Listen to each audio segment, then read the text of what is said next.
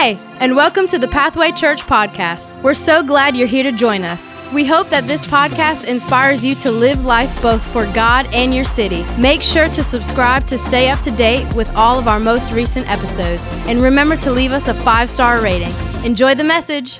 Today we start a message series called That Guy. And you know who that guy is. Uh, you've seen him on the road. Uh, that guy that's been driving next to you, that guy that's driving slow in the left lane. Y'all pray for your pastor. Um, that's not me. I'm that guy that's going, I wish you would stop driving slow in the left lane. Um, there, there's all kinds of difficult people in the world. I want to talk to you today about how to deal with difficult people. And we are going to, we'll be answering that question. We'll be looking specifically at Alexander the coppersmith.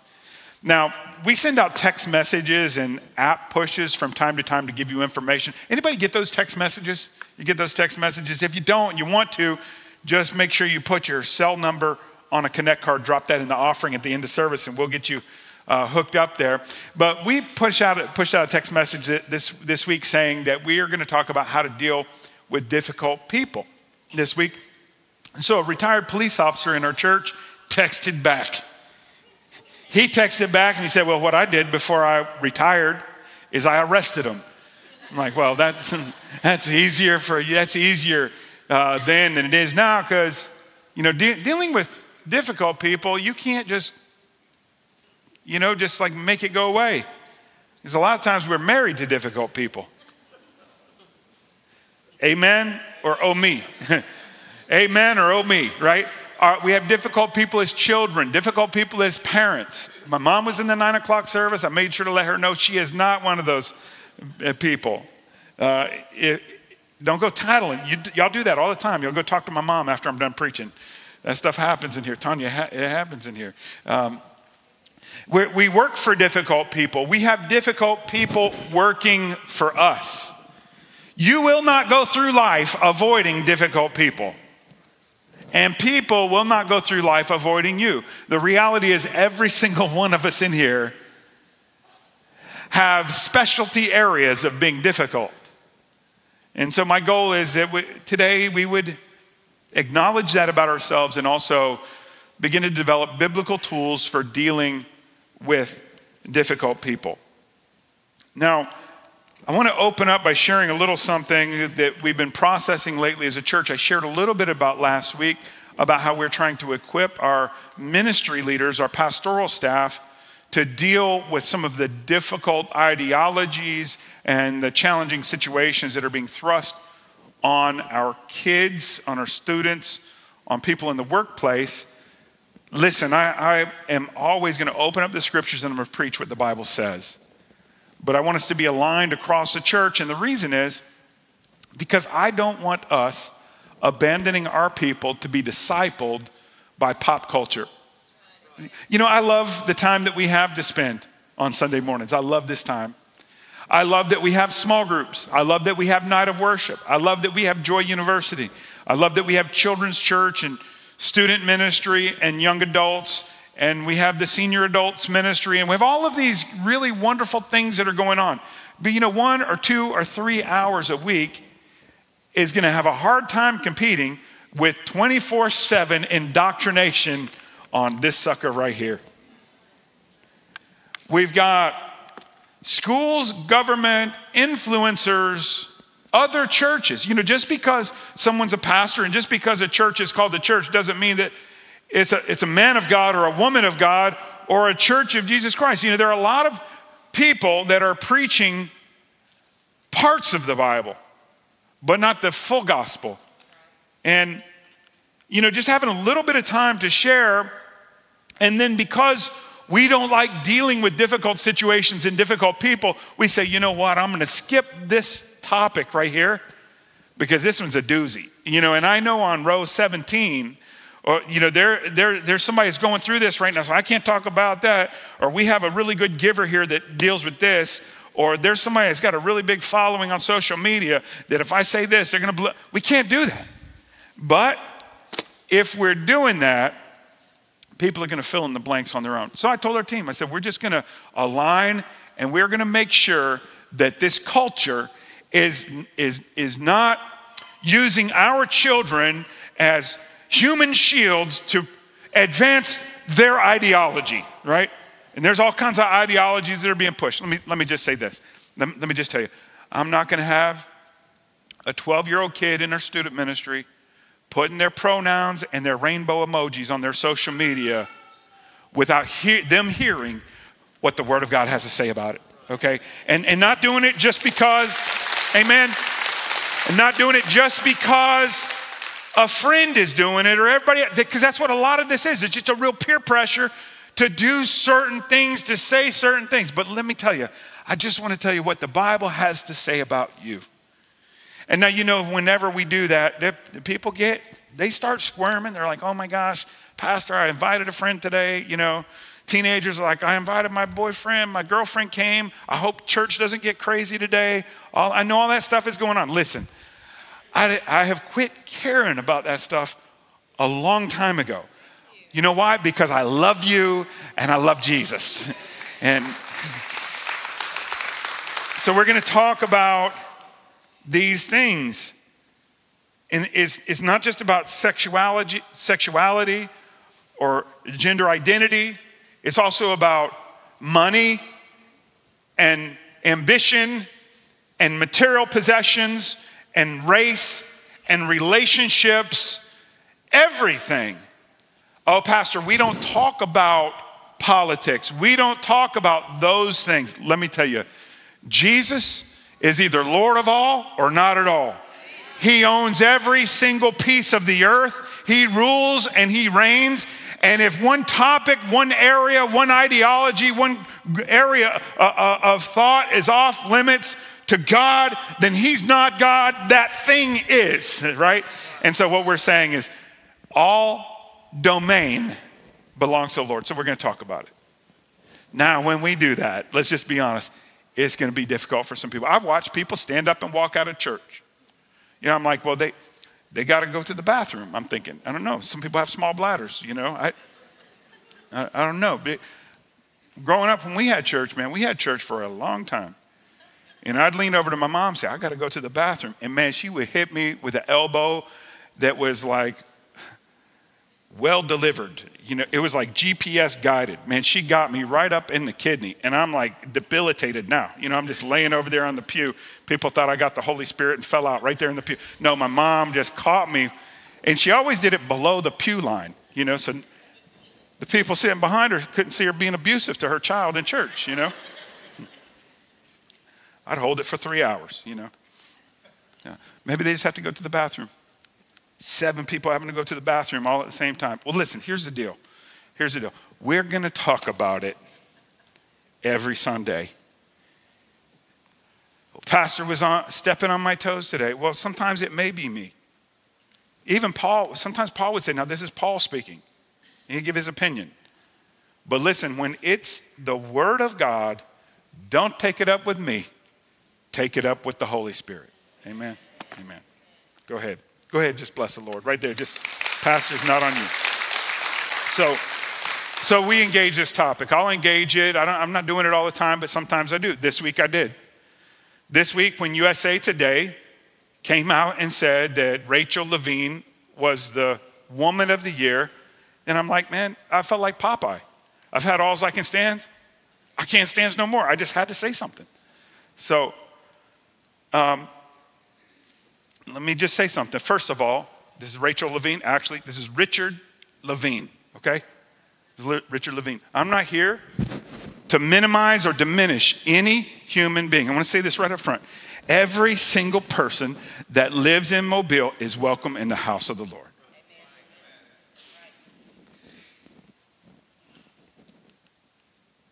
Richard Levine is made in the image of God, created in the image of God. And Richard Levine, just like Travis Johnson, was born in sin and in need of a Savior. And there are not certain sins or certain temptations that are exempted from repentance.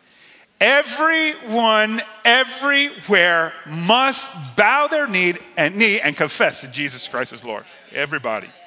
Everybody. So, look, I'm not saying that he doesn't have the right to identify however he wants and live however he wants. This is America, it's a free country.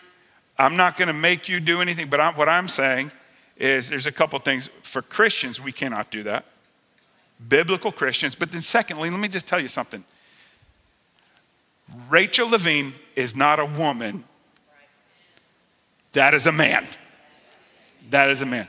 Don't look at me like that, okay? Listen.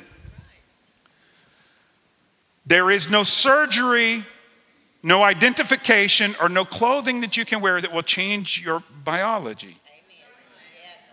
Okay, I'm, Pastor, why are you meddling? Uh, one, again, live how you want. However, for someone that for two years has been telling us to follow the science, and then I, I don't need to say anymore. I'm just saying it's not true. The, the Bible says that we should take every vain imagination that exalts itself above the name of Jesus Christ and bring it into captivity. I'm not saying this to diminish Dr. Levine, but I am here to tell you, as mothers and fathers and people that are pursuing God on some level, you are here, you've chosen to be here, you are, you are pursuing God. I just want you to hear that God knew what He was doing when He made you, as complicated as you are. And in His original creation, we were perfect. And then sin entered into the world, and God loved us enough that He gave us Jesus to reconcile us back to Him. So, whatever your temptation is, whatever your challenge is, I want you to know the Lord loves you. I love you. You are welcome here but every single one of us have to confess to the Lord Jesus Christ in order to be saved. Okay? So I wrote about that. And then, like the next day, um, William Thomas or Leah Thomas won the NCAA Division One 500 meter swimming championship, national championship. And so Leah or William is standing on the, on the left. William was the 462nd male swimmer in NCAA Division One, and then chose to identify as a woman to be able to swim in this competition. Pastor, it's not fair. We ought not to discriminate. I agree. It's not fair to the silver medalist that she's not the gold medalist. It's not fair to the bronze medalist that she's not the silver medalist. There's another picture with the second, third, and fourth place competitors standing together because those were the three winners.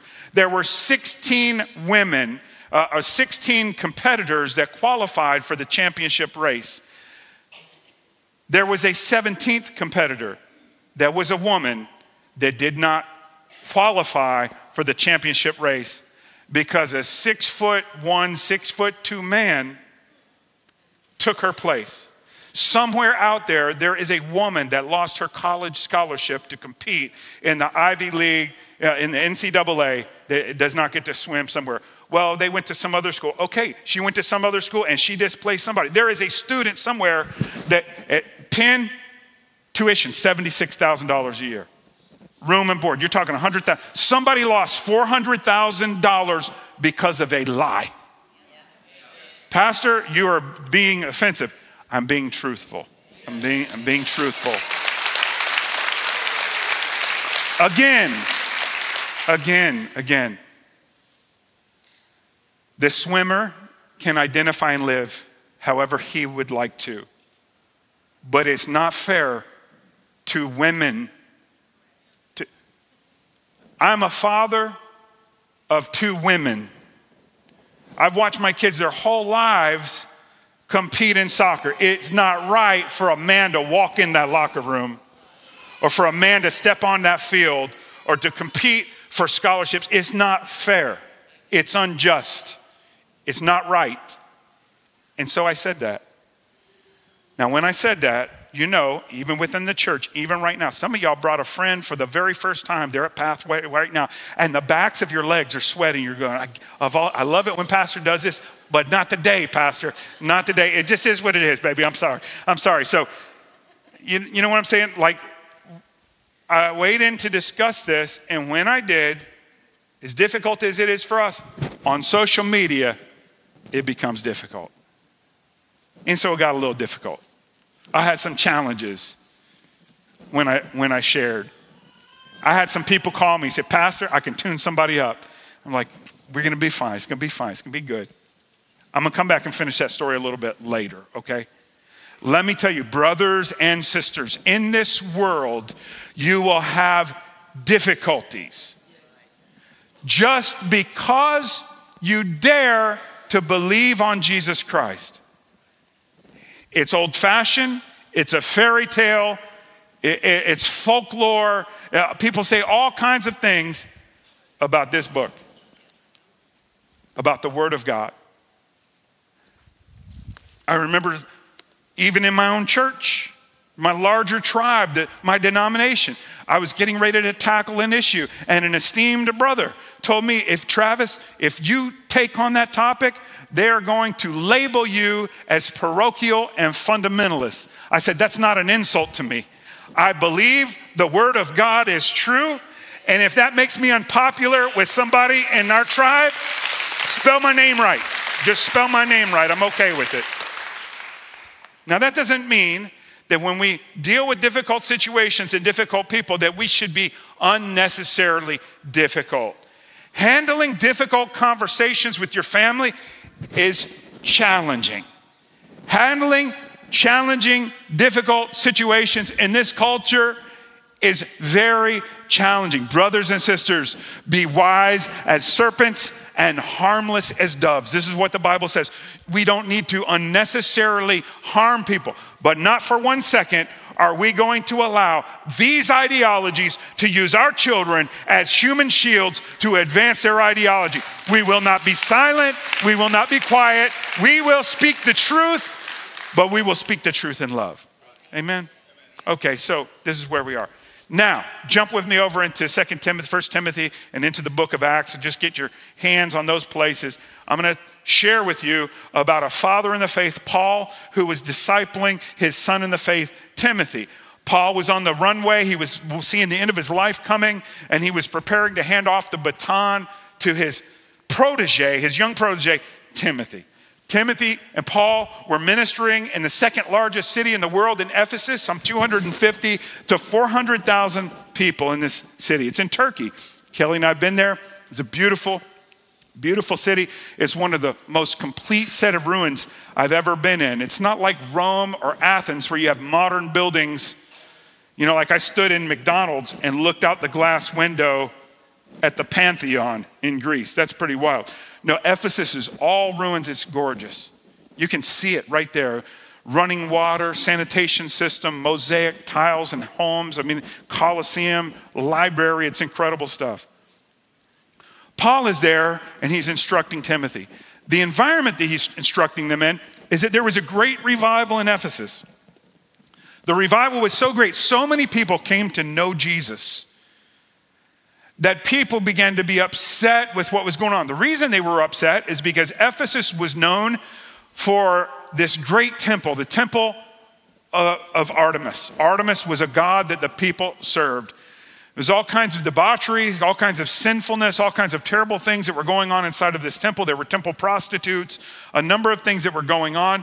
And the gospel of Jesus Christ spread so rapidly across this world class city that people stopped buying the idols, the silver idols, the gold idols, the copper idols to Artemis.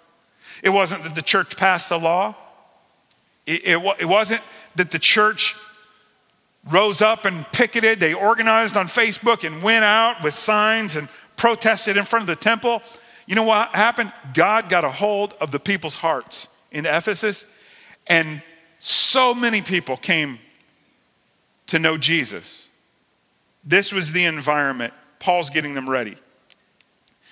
Um, Paul was telling, getting Timothy ready because here's what Paul knew. It's what I want you to know today is that difficult people are a challenge for everyone. Say that with me. Difficult people are a challenge for everyone. It doesn't matter what career you have, it doesn't matter if you're a preacher or a teacher, it doesn't matter if you're a doctor or you work in research or what you do you put two people together, one of them is probably going to be difficult. So Paul was instructing Timothy. And now, when this great revival happened in Ephesus, um, and the goldsmiths, coppersmiths, the silversmiths began to lose their income, they got upset. You know what? You mess with people's income, you mess with people's money, people get upset, right? We're debating right now, or we were debating whether or not to cut off buying oil from Russia because what it could do to gas prices. People don't want their money messed with. Put the tuition up on the kids' school and people get upset about that every time. Every single time. Never mind the fact the teachers got to eat, you know. The insurance is going up. Inflation's happening for everybody, but mess with somebody's money. The Happy Meal goes up a dollar, and you'll have some Karen somewhere.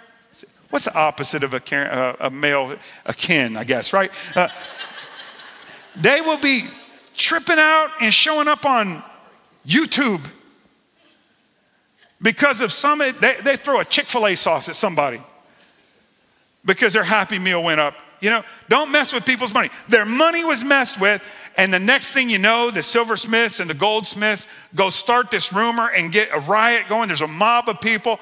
There are people that are swept up into this mob that don't know anything that's going on. One of those people that was there was Alexander the coppersmith. Alexander the coppersmith was a Jew.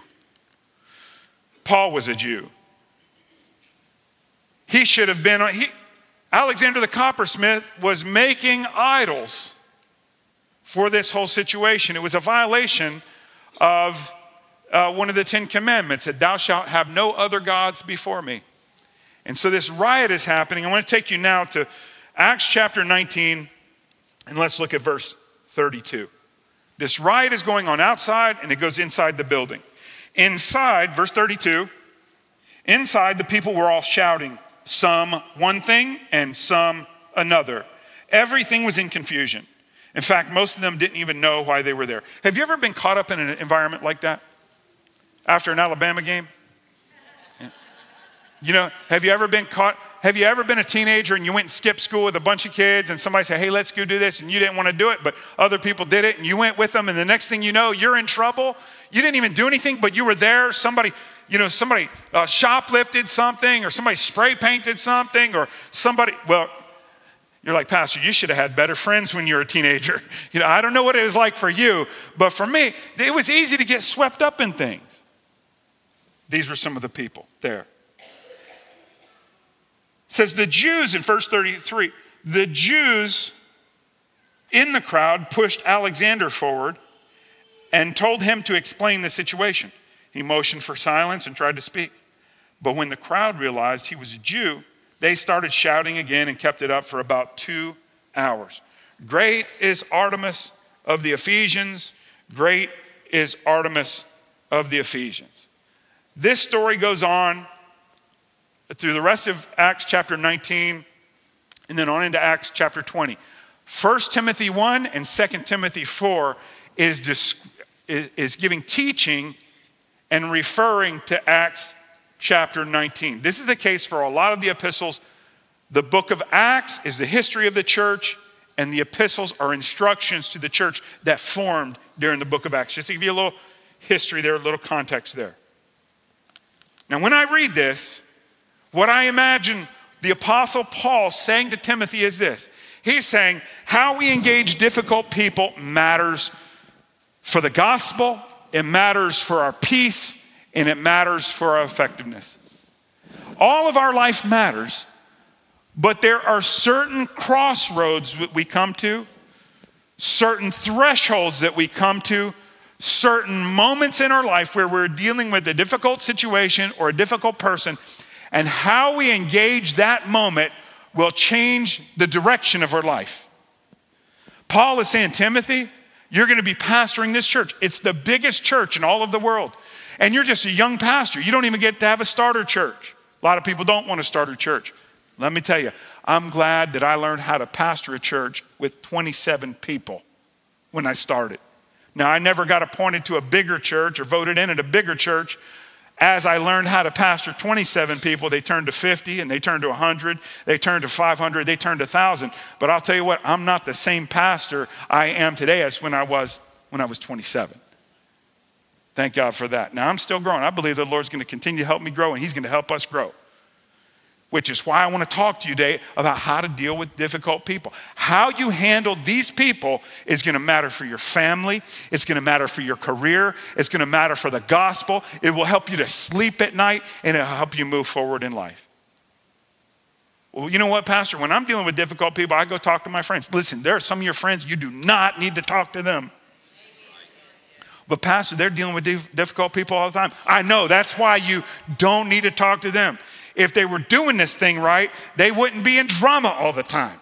Go find somebody that's not always in drama and you talk to them and you figure out how it is that they're handling stuff so that you can grow and you can move forward. Oh, oh what was that?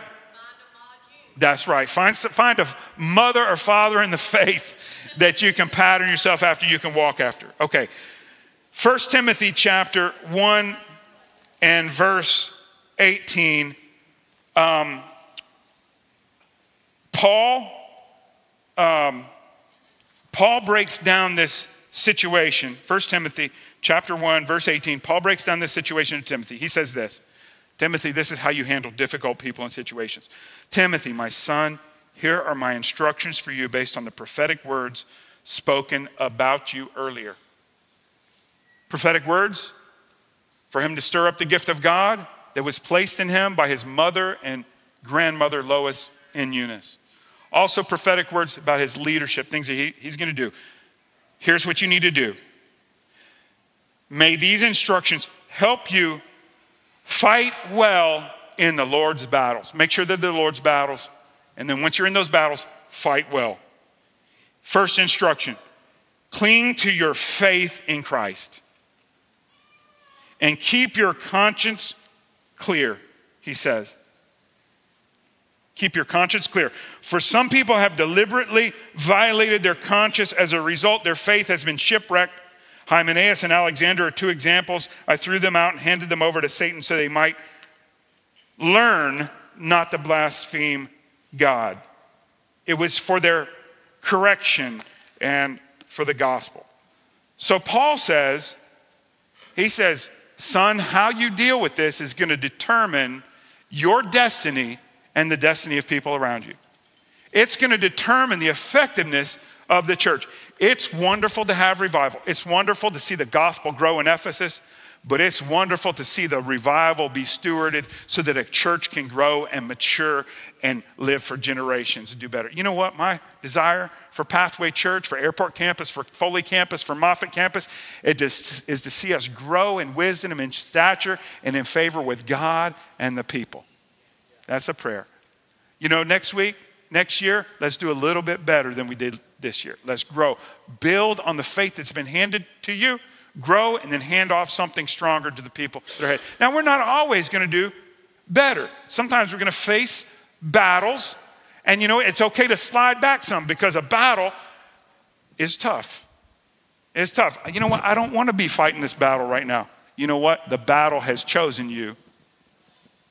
And when the battle shows up, you better be a warrior, clinging fast to your faith in Christ Jesus and maintaining a clear conscience before the Lord. Okay, so Paul says you need to do, you need to do these things.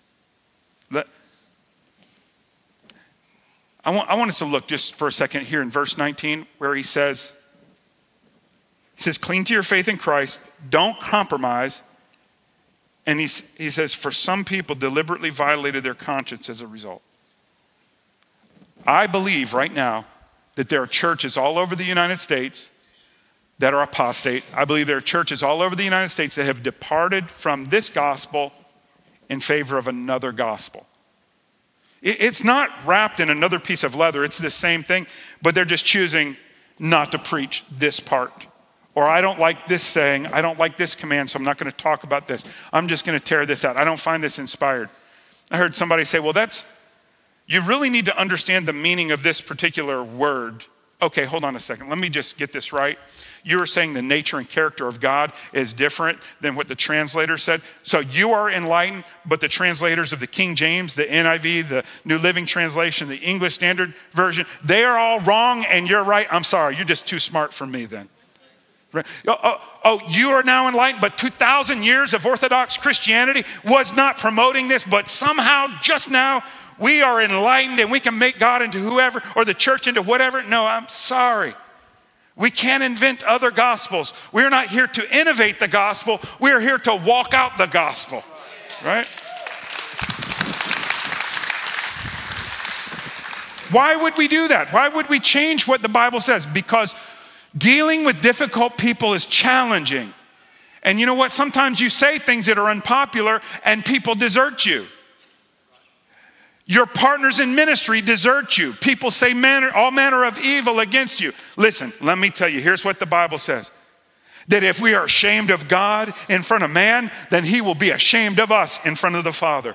If you are going to compromise, don't compromise with Jesus. You want to get along with people, get along with people, but you better cling fast to your faith in Jesus Christ. The Bible tells us that we are to love the Lord our God with all our heart, with all our soul, with all our mind, and with all our strength, and then love our neighbor as ourselves. But we are not loving our neighbor if we tell our neighbor what he wants to hear and we violate the commands of God. God first, everything else second. Paul is saying, Timothy, you think you got it going on.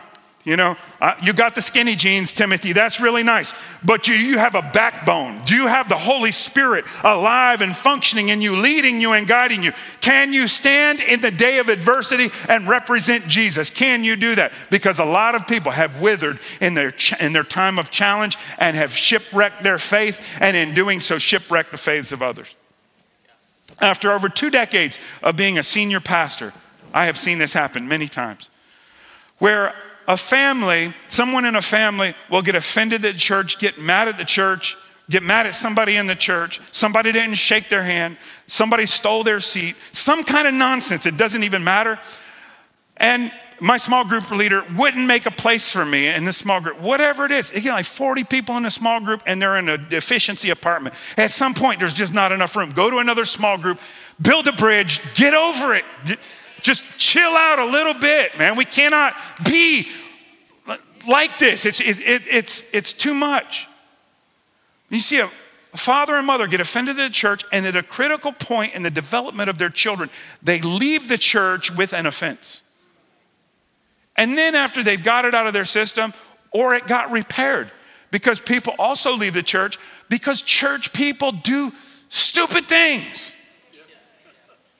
If you're looking for a church with people who don't do stupid things and you find it, don't go there because you will bring stupid things with you. All of us deal in this stuff, every single one of us. And so they go away, and then when they come back, their children don't like the church. They've rejected the church because they've heard all of the drama and all of the stuff. Listen, just be careful. It's not just your faith. You might be able to be difficult and get over it and move through it and motor through it, but listen, there may be bodies on the ground behind the situation. It's important, Paul says to Timothy, how to deal with this stuff. 2 Timothy chapter 4. Here's the rest of this story. Verse 14. Alexander the coppersmith did me much harm, but the Lord will judge him for what he has done. Let me tell you, as a pastor, I know people talk about church hurt, how pastors have hurt them. Let me tell you, I have been hurt by people in the church many times. I have given away more cars than I've sold.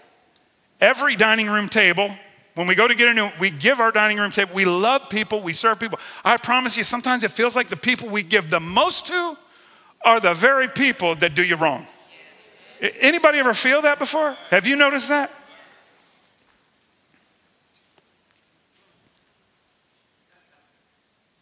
Life doesn't just get easy because you become a Christian. Uh, let me just say to the church, please Toughen up. Be more robust. Don't, don't be so flimsy. Don't let your family get flimsy. Don't get so easily offended. The Bible says be hard to offend. and work hard not to offend others. Instead, some of us are wanting to offend everybody, and we're, we're like, I dare you to say something to make me mad. How do you build relationships off of that? Paul is saying, Timothy, you got to understand, people are going to hurt you, they're going to do bad things to you. Let me tell you how to deal with this. Alexander the coppersmith didn't mean much harm, but the Lord will judge him for what he has done. Now, I think this is interesting because this is a second letter that Paul wrote to Timothy. So it lets you know there's some situations that aren't just going to get handled in one, in one stroke of a pen, in one conversation, in one tweet, in one phone call, or one text. I can say a bunch of things. Don't text conflict. Don't do that because your words, I, I, I get buried in that. But listen, Paul knew this is a big situation for Timothy to deal with. He said, He did me much harm, but the Lord will judge him for what he's done. What he's saying is, I'm not going to get even with him. The Lord will handle that situation. While he says that, and he's encouraging Timothy not to become bitter, he says, Be careful of him, though you're about to be the pastor. Listen, I've, I've pastored three churches in my life. One, when Kelly and I were babies, I was like 25, she was 21, and we started a church from scratch. And then another church I pastored for about 14 years. Pathway, I've been pastoring for about six years. When I left the church of 14 years, I got a big manila envelope and I wrote a bunch of stuff on a couple sheets of paper. And I told the next pastor where all the bodies were buried. I, t- I told them who the people were that would help and love and people you could trust. And then I said, now, this joker right here, if you're sleeping in the same tent, sleep with one eye open, you know. I wrote that name down. Hmm. Paul's doing the same thing. He said, These are wonderful people. These are godly people. No, this person isn't. This person is a snake. This person is godly, but they're still got challenges. They're still working on some things. Paul's telling them, be careful for him, for he fought against everything we said. The first time I was brought before the judge, no one came with me. Everyone abandoned me. What's he talking about? He's talking about the riot back in Acts. He, he's saying there were people that were a part of the church, there were leaders in the church, and when the going get tough, got tough, my friends got going. And I was there all alone. Why would people do that? Would you believe it? There was cancel culture in Ephesus. Have you ever had a friend that talked you into getting involved in a situation? One of their problems? And they, they say, hey, would you get out on a limb here with me and help me? Yeah, man, I got your back. You get out there, and when the heat turns up, you look back, and that joker is off the limb and he's sawing it off with you on there, you know? We got some friends like that. Paul's saying you got to they, they, they turn their backs on me. May it not be counted against them. Boy, that sounds a lot like Jesus, right? On the cross. Father, forgive them, for they know not what they do. Why would, why would Paul say this? Because more than winning the argument, Paul wanted to see these people come to Christ. And so the way that you deal with difficult people isn't just about conquering a situation, it's about preserving the people you're in conflict with. Don't hold a grudge. Pathway Church, don't hold a grudge. Don't become embittered. I will never forget the day that I had kept this big folder full of emails from a conflict that I had. It spanned over two, three years, very difficult, very challenging. And I kept thinking, I'm gonna save all these emails because I'm gonna need them one day. I'm gonna get, I'm gonna get this situation sorted out until the Lord got a hold of me. And one, one day before I could even think about it, I just reached over there and deleted that whole folder. It felt like the weight of the world came off of my back. Paul says, may it not be accounted against them, against them. But even though the Lord, everyone left me, verse 17, but the Lord stood with me and gave me strength so that I might preach the good news in its entirety for all the Gentiles to hear. What do you mean in its entirety? Well, there were certain things that if Paul preached, it would be just fine because everybody loves the motivational verses in the Bible. Everybody loves the inspirational talks. Everybody loves, you know what? We love the stewardship, the financial stewardship message series because it uh, help you to get more money. Anybody want more money? Just to be honest, you want more money. Yeah. But in some, you want to hear about that, but then you don't want to hear about how that the tithe belongs to the Lord. Uh, no, Paul said, no, I'm going to preach the word in its entirety. Oh, I like the part about relationships, but I don't like the part about not committing fornication because I, I need to be with somebody before I get married. No. Scripture says that you should not have sexual relationships with someone unless you are married to that someone. Well, I, I, I don't want to preach that because people will abandon me. No. Paul says, Timothy, you need to preach the full gospel in its entirety. If you do, even if the world turns against you, the Lord will stand with you. And if the Lord is with you, if God be for us, who can be against us? And you know, Jenny, the reality is it's not about building a bigger crowd, it's about making disciples of Jesus Christ. And if we don't preach the word of God, how will they know that they're sinners? And if they don't know they're sinners, how will they believe on Jesus? And if they don't believe on Jesus, how can they confess their sins and confess that Jesus is Lord?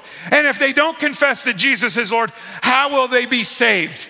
And if they aren't saved, how will they be healed and transformed and be crafted into the image and character to reflect the nature of Jesus Christ? Now, I've watched people do this. I've seen them carve up the Bible. And you know what I see? I see churches shrinking and denominations failing. I see entire denominations propping themselves up off of properties that have been paid for from previous generations who were faithful to the scriptures. Let me tell you, the way forward is not by dumbing this sucker down. The way forward is to preach the full gospel of Jesus Christ so our sons and daughters and our neighbors, and so that we will be saved by a transforming work of the Holy Spirit. Paul says, Timothy, you gotta be, you gotta be strong in this thing. And then he rescued me from certain death, yes. And the Lord will deliver me from every evil attack and will bring me safely into the heavenly kingdom. All glory to God forever and ever, amen. He's saying, in effect, and Timothy, he will do it for you too. He will do it for you too. I want to give you really quickly these quick takeaways on how to deal with difficult people. I'm not going to embellish them a lot. I just want to give them to you. It, it, it comes from what I just preached on. How to deal with difficult people or how Paul dealt with Alexander the coppersmith. First of all, cling to your faith in Christ. Say that with me. Cling to your faith in Christ. Pathway Church, I am ambitious for the gospel and for the kingdom of God in our community. I'm ambitious for my family. I'm ambitious for whatever it is that God's placed in my hands. I want to be a good steward of it. You know, there's a one talent servant, a two talent servant, and a five talent servant. Honestly, just being totally honest, I feel like I'm a solid two talent servant and I can out hustle a lazy five talent guy. That's how I feel about me. I, I, I want Foley campus to thrive. When we launched Airport Campus, I was sad because so many people went from, when we, when we launched Airport Campus, I was sad because so many people from Moffett went to airport and it just felt like the church got decaffeinated from one Sunday to the next. But you know what the Lord did? He filled those seats, He gave us increase. God has blessed us, and there's a beautiful airport campus that's loving Jesus, and God is doing so much stuff in you. And look at how God has raised up our student pastor to be campus pastor. I'm so thankful for Pastor Adam Parker. Don't you love him? He's a good preacher. He, that family is special, special. I'm so thankful for that. And I'm thankful for Foley Campus. And you know, I don't know what the Lord has in the future, but whatever it is we're doing, I want us to give it all that we have. But listen to me. If we never get to put another pound of food in somebody's car, if we never get to help another orphan in Cambodia or Guatemala or Paraguay or Ukraine, if we never get to preach another sermon, if this building was taken from us next week, if we face the most difficult challenges you could possibly face, if there's one thing that you're gonna do Cling to your faith in Jesus Christ and you don't let go until you stand before God and you hear, Well done, good and faithful servant.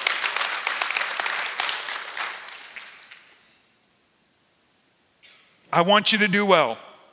I believe if you'll follow the principles in this word and you'll commit your life to God, that God will bless you and He will prosper you. But you know what? David, he even said, Even if I make my bed in hell, God, I know that you'll be there. If your body is racked with cancer and your financial situation is racked with debt and there's some kind of relational chaos going on in your world, by all means, cling fast, fast to Jesus Christ and to your faith in Jesus Christ and don't give up and don't quit. If God never gives you what it is that you think that you deserve or what you want, if you get Jesus, you have gotten all that you need. Somebody give God a great big hand clap and let's bless him for that. Paul said to do that. Paul also said this. He said, don't compromise. Don't water down the scriptures. You don't know better than God. God said it. You believe it, that settles it. No, let's cut the middle out of that. God said it, that settles it, whether you believe it or not. Preach the word of God. Lock your knees, stiffen your spine as you stand over your family, praying over them, and the forces of adolescence and the forces of peer pressure and relationships and social media begins to push in, and influencers begin to push in. Say, baby, I pay for the roof over your head. I feed you your, your food. I, I give you your clothes, and you can do whatever you want with your life. But as long as you live in this house, we, Jesus is the Lord of this house. And don't, don't quit, don't give up. When your kids move out and they're on their own and, and they get into things as grown people that you don't want them to get into, don't compromise your faith. You can still love your kids, you can still love your neighbors, and you better love Jesus. So don't don't compromise. Amen. Number three, don't get bitter. Number four, appropriately respond. Alexander the coppersmith, he dealt with him. He dealt with Hymenaeus. There are things that you have to do. Actually, if we can go ahead and have our music. Now, there are some things that you have to do, some things that you don't want to do, but respond appropriately. If you are in a relationship where you are battered, if your spouse is abusive, I'm not talking about, you know, saying something. If your spouse hits you in the face, don't call your pastor, call the police.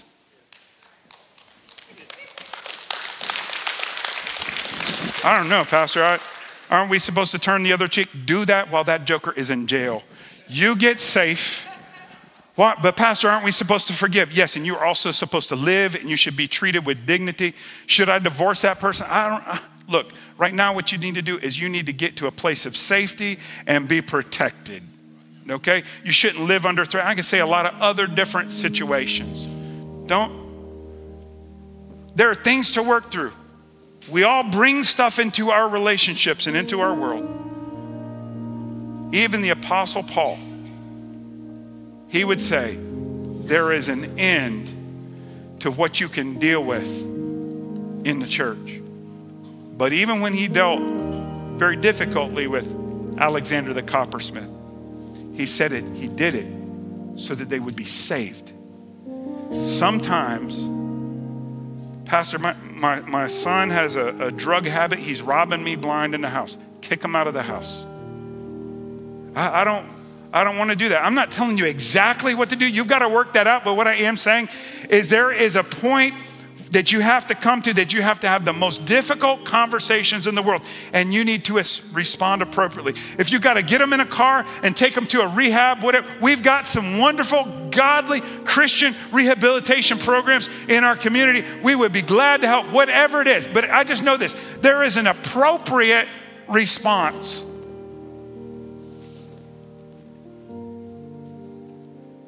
Number five, be careful. Paul says basically, I'll kind of put my own spin on it. He says, hurt people hurt people. A lot of times, the people that are lash out the most have been on the receiving end of some really difficult things. I want to share this with you. Second grade, there was a kid that was so violent to all of the other kids. It's like I was in second grade, everybody's in second grade. He was in second grade, but I promise he should have been in sixth. He is probably his age. Man, one day, man, he just really roughed me up and it was embarrassing more than what it hurt. You know, it was more embarrassing because it happened in front of my friends. And I remember coming home to my dad. And my dad asked what was wrong because he, he could see that, you know, I was disheveled. I was, you know, I'm trying to put on a good face, but some stuff you can't hide. My dad asked me what's wrong, so I told him. He said, Well, what do you want me to do? I said, I want you to go tell his dad. My dad, in his wisdom, put me in the car. We drove over to his house. My dad knew exactly where he lived. I get my dad was a pastor. He just knew. We went over to his house, and as we pulled up, that boy's dad was beating him in the yard. Probably something that happened to him every single day. Hurt people. Hurt people. I'll never forget that. I didn't, when I saw that, I didn't want him to tell his dad then. Then I had compassion towards somebody that had been abusive to me. Difficult people. Be cautious, be careful but ask the Lord to give you compassion. I would say this in these difficult conversations understand this. This is instruction for you. Don't go personal. As you're talking about difficult topics, don't go personal. It's not about person, people. For we wrestle not against flesh and blood, but against principalities and powers, rulers of this world, the air When you're having great conflict, a spiritual conflict, there's a big challenge. It's not about that person, it's about what the enemy is doing. Petty people go personal. When somebody starts name calling, you know they've already lost the argument. Stay above that stuff. It's not about that argument in that moment. It may be a decades long journey that you're going to have with that person. And how you engage in that conversation may not even be about you winning, it may be about how you carry yourself in that challenge. I'm going to come back to that here in just a second. I'm going to finish that story from before. Seven, pray for their maturity and salvation. And then lastly, stand with God because He gives the victory. There are things that I think I can win, and there are some things that only God can bring the victory in. I, I want you to stand with me all over this house airport campus.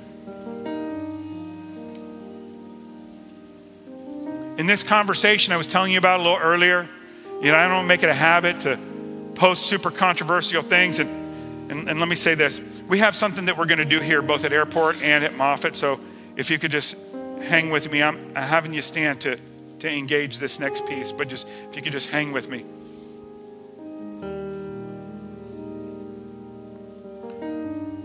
There's a number of reasons why I don't like to get involved in highly controversial topics unless it's necessary. One, you know, we do things like buy a tree, change a life. We have partners all over the United States. We have business partners, name brand businesses that are Fortune 500 companies that are participating with what we're doing. And there are some things I want to be careful in how I give my voice to it because it could, it could matter. You know what I'm saying? So I want to be very careful. But I've decided I can do two things at once. I can walk and chew gum at the same time. We, we can build something over here and we can defend the faith over here. And if I, if I lose my right to build something over here, and that's the price to pay for being faithful to Jesus, I want to be faithful to the Lord. I just want to get good at what I'm doing. I want to navigate it well. Remember that conversation I was telling you about? that in this social media post, some people got pretty wild in what they were saying.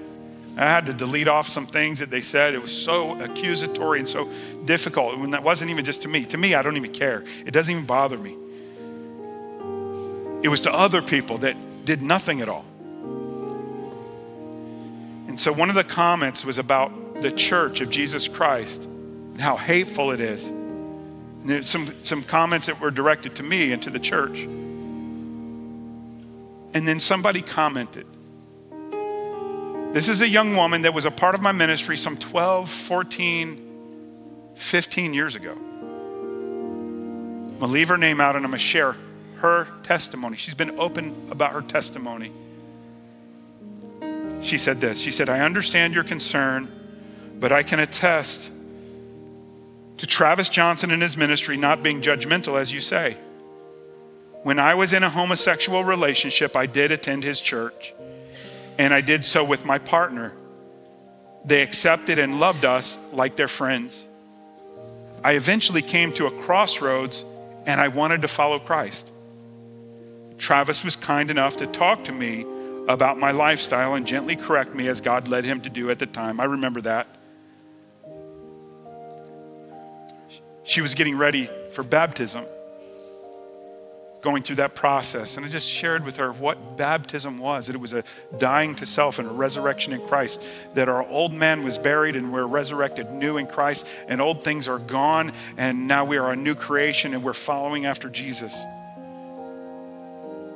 She said, At that time, I was not offended. I always respected him and Jesus' sacrifice for me, for that matter. And let me say, she was a, attended the church for a long time leading up to this moment. It was a real, substantial decision that she was making. She said, But I was hurt and I turned away from God for a while. Since Travis was faithful to God's word, that conversation we had always stuck with me and I never forgot it. I believe I needed that correction, and because of that, I was able to later see more clearly and I was able to come back to the Lord and repent of my sins. By the way, that's something that every one of us has had to do if we're followers of Jesus Christ. Isn't that true?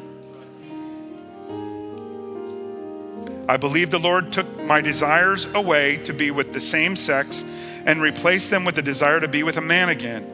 I am now happily married to the man God gifted me due to my obedience. We both came to Jesus within weeks of each other, and God is now the center of our lives. I don't see anything wrong with using God's word to correct and rebuke. God said that in the end times, the bad, that bad or sin would be recognized as good, and I think that's exactly what is being pointed out in this post. This post is clearly not what God wants for humanity. And if Christians don't call out evil, then we aren't doing our jobs as disciples of Christ. Before I say anything else, I want to say thank God for his transforming power that is in Christ Jesus.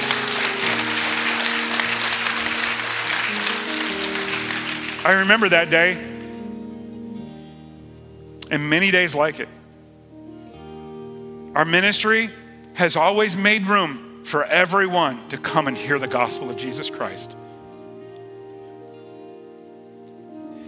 You, you, you can't be living in open sin and lead a small group. You can't hold to some other belief and be a member of the church. But everybody has a place to hear the gospel. How will they be saved if they don't get to hear the preached word of God? I remember that day though because we loved this young woman as a friend. Know, I remember that conversation. I remember for a moment I thought I could just go ahead and baptize her and we just skip right over this. It was always one of the most difficult conversations to have but it is the truth of Jesus Christ that transforms lives. And I'm thankful today. The Bible says God's word does not return void. And there is and has been a celebration in heaven because my friend, who is now my dear sister in Christ Jesus, is a new creation in Christ Jesus, just like I am.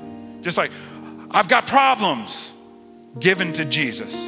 He's the Lord of my life. Am I battling things? You betcha I am. Until the last breath that I breathe, you and I will be battling things. But let me tell you, let me tell you, there is nothing too difficult, no situation too difficult, no person too difficult. We are not too difficult. We are not too complicated for God to do a work inside of us. That's the kind of church I want us to be. We hope you've been blessed by this week's podcast. Make sure to subscribe to stay up to date with all of our most recent episodes and visit pathwaychurch.us/give. We'll see you next week.